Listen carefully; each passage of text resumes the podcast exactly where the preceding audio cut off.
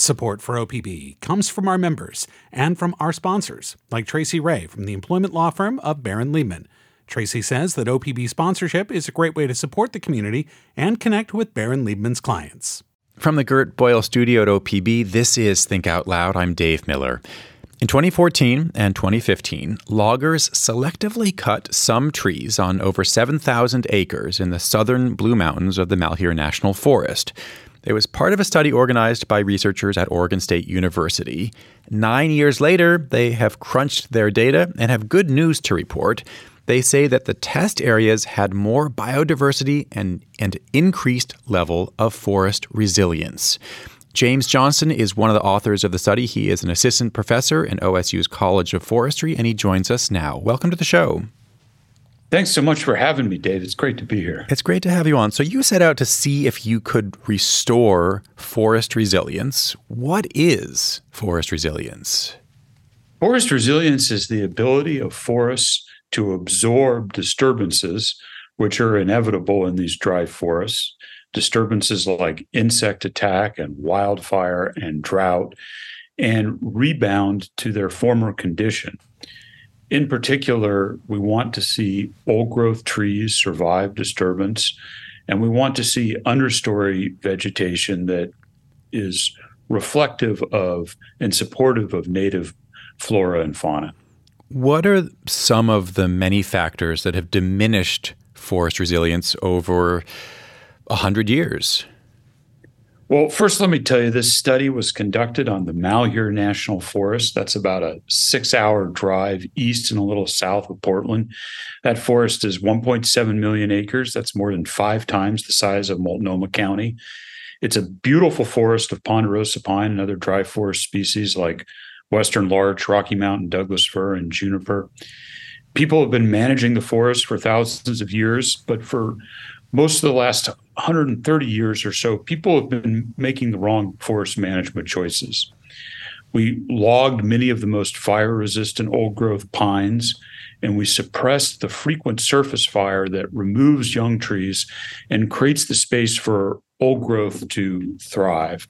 And so, what we're looking to do with selective thinning is to create the space for those old growth trees to thrive and to create enough resources so that there's increased native biodiversity in the understory.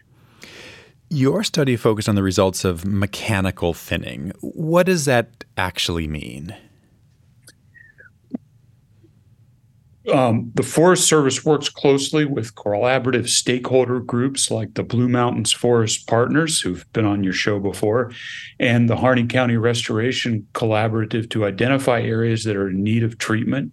They select treatment units within that planning area, and mechanical equipment gets out there in the woods and selectively removes some, but not all, of the younger trees while keeping all of the old growth ponderosa pine, western larch, Douglas fir.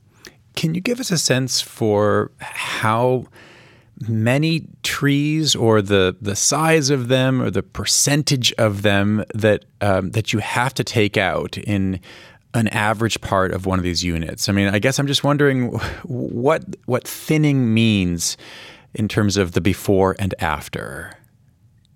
Sure. Well, you, can uh, take a look at the paper we published in Forest Ecology and Management, and don't worry, you don't need to actually read it. There are photographs. You can skim through it. And we include quite a few of before and after photos so folks can get a sense of what the forest looked like before and after thinning. Now, I'm going to throw some forestry jargon at you. Um, many of these stands had in excess of 200 square feet of basal area per acre before thinning.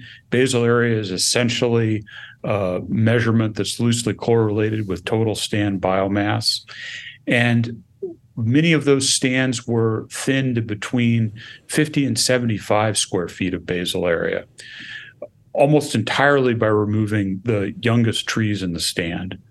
Um, so and why focus significant reductions in total stand biomass in order to protect the old trees? Right. I mean, something like um, th- removing three quarters. Why focus on the the youngest ones? Because those are the trees that have grown up since we made the mistake of excluding frequent low severity surface fire from these systems. In the distant past, these systems were characterized by pretty open stands of old growth, you know, widely scattered individuals and clumps of old growth trees.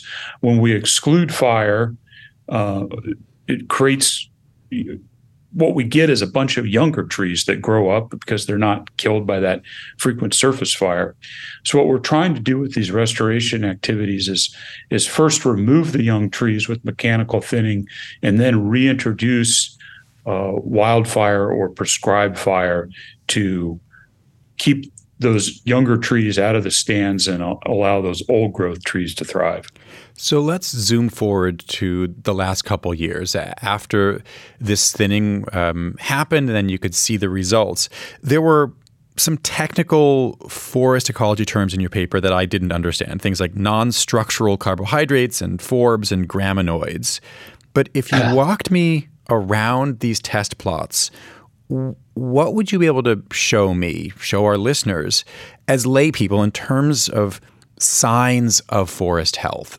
visible signs of forest resilience? Well, trees, just like people, have a number of physiological mechanisms that make them resistant to disturbance and disease. And what my team, team did essentially, not to get too technical, but we poked some holes in trees and extracted some material from those trees and took that material back to our lab and analyzed it. Um, in particular, we're looking to see how much resin trees produce and the degree to which they're able to mobilize non structural carbohydrates, which are just simple sugars that are usually at some point mobilized into wood tissue. And we found that the trees that were left over after thinning were better mobilizing resources. They had they had increased radial growth, they had increased leaf area, all of which are strongly correlated with the ability to withstand fire, insect, and drought disturbance. So these trees are better set up to be able to survive for another 100, 200, or 300 years, whereas before the thinning, they were at very high risk of being killed by fire and insects. Is is this because they're getting more of the limited moisture that, that that's not being sucked up by their by younger competitors? That's exactly right. It's almost like you read the paper. yeah. The, water is the limiting factor for tree growth in that dry part of Oregon. And the biggest effect of thinning is that it makes more water available to the old growth trees.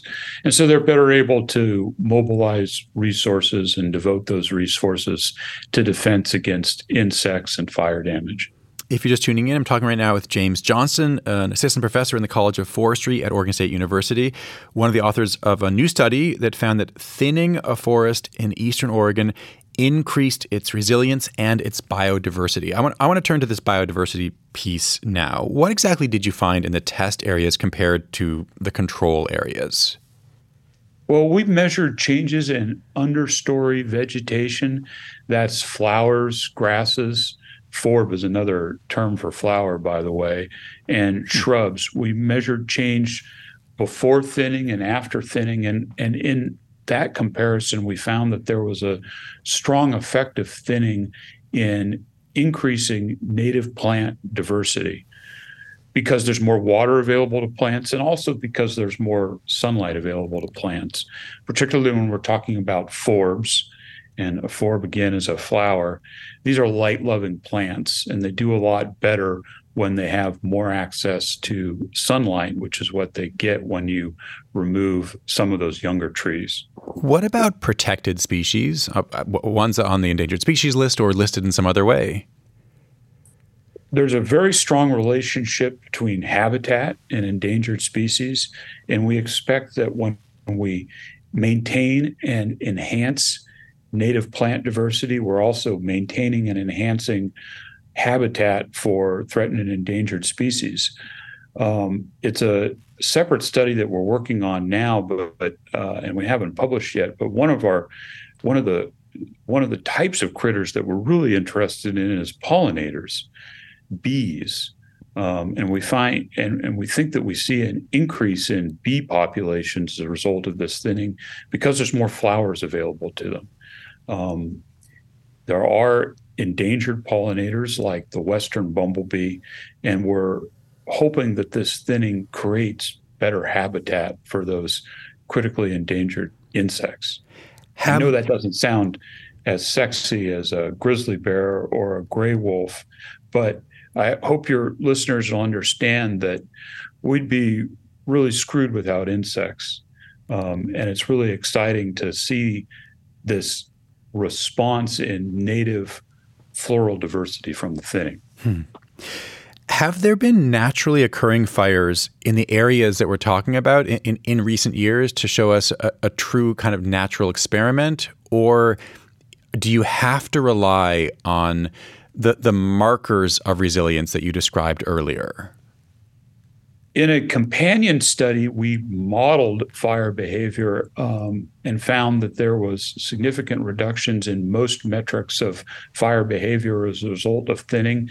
These stands have not yet burned, but they will burn, and we'll be out there collecting more data to evaluate the effects of the fire and the thinning put together, we expect that those thin stands are going to be much better set up to be resilient to future wildfire. Hmm.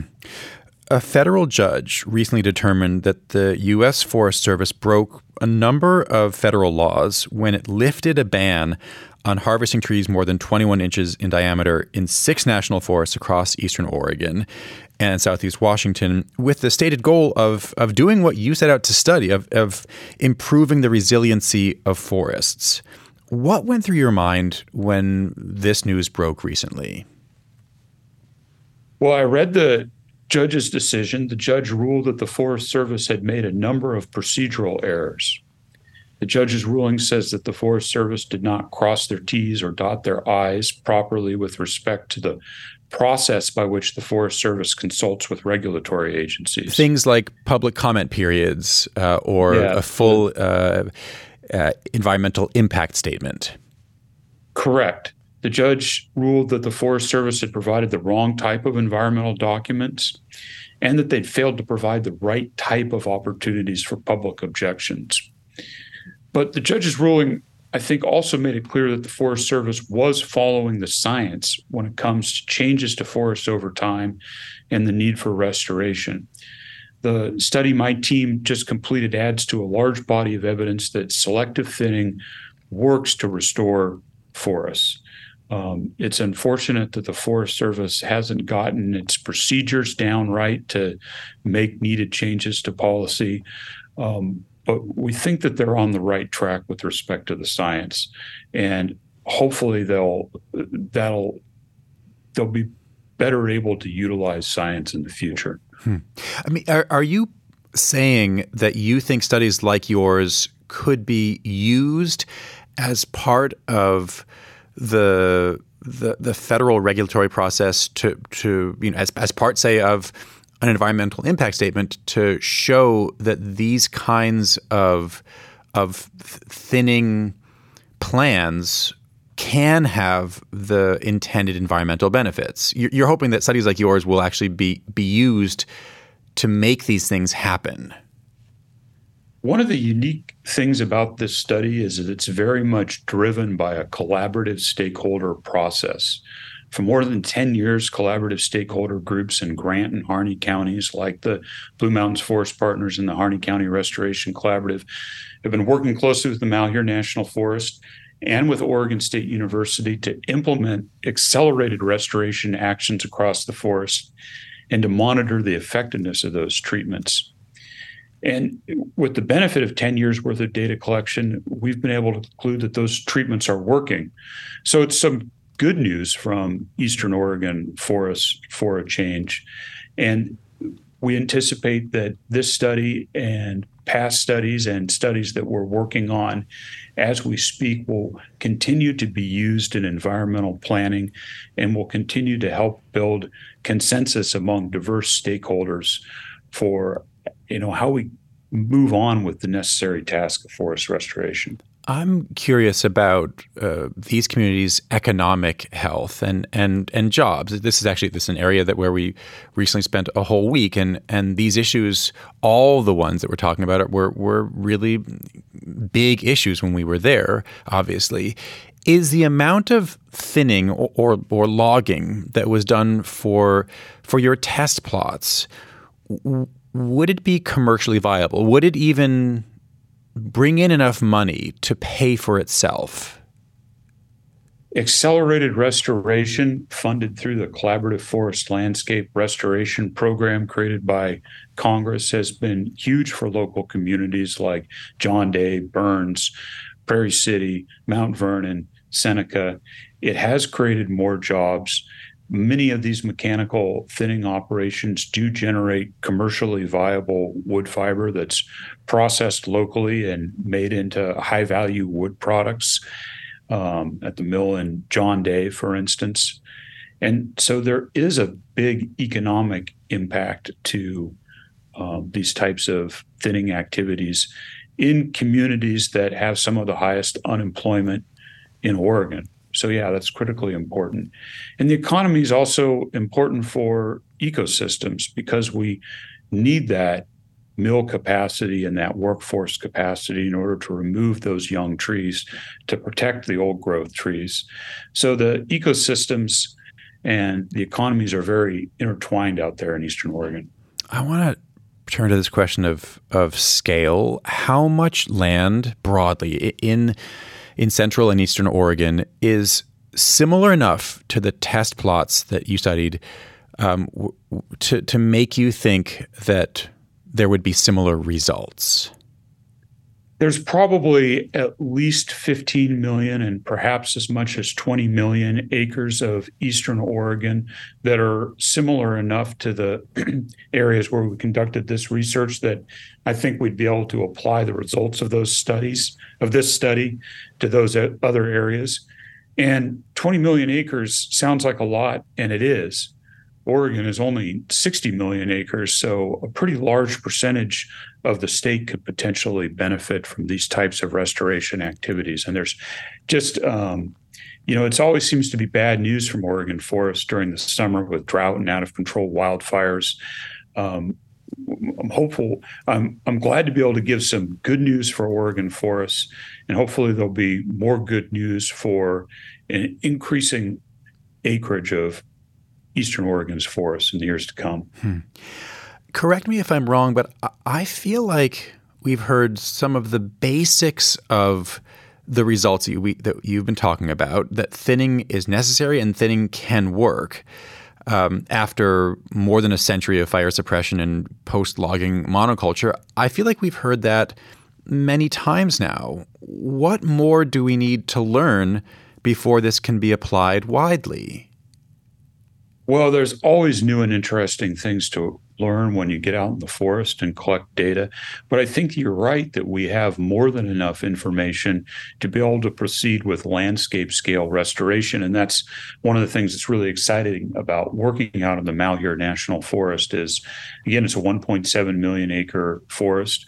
We've completed about 250,000 acres worth of thinning in the last 10 years and we've gotten money from Congress to complete another 250 to 300,000 acres worth of thinning in the next 10 years. And so we're making a significant dent in the restoration needs at landscape scales. Um, which is pretty unique and unusual for these dry inland Pacific Northwest forests to have that sort of landscape scale impact. We're hoping to continue to build social consensus and to work through the legal challenges and legal barriers to getting needed restoration work done. And I'm hoping that we're on the right path. James Johnston, thanks very much. Thanks again. James Johnston is an assistant professor in the College of Forestry at Oregon State University. He joined us to talk about the new study uh, for which he was one of the authors. It found that thinning a forest in eastern Oregon increased its resilience to fire and its biodiversity. Think Out Loud and OPB's critical reporting from all across the Northwest happen only with the support of our members. Do your part now and join in as a sustainer at opb.org/pod.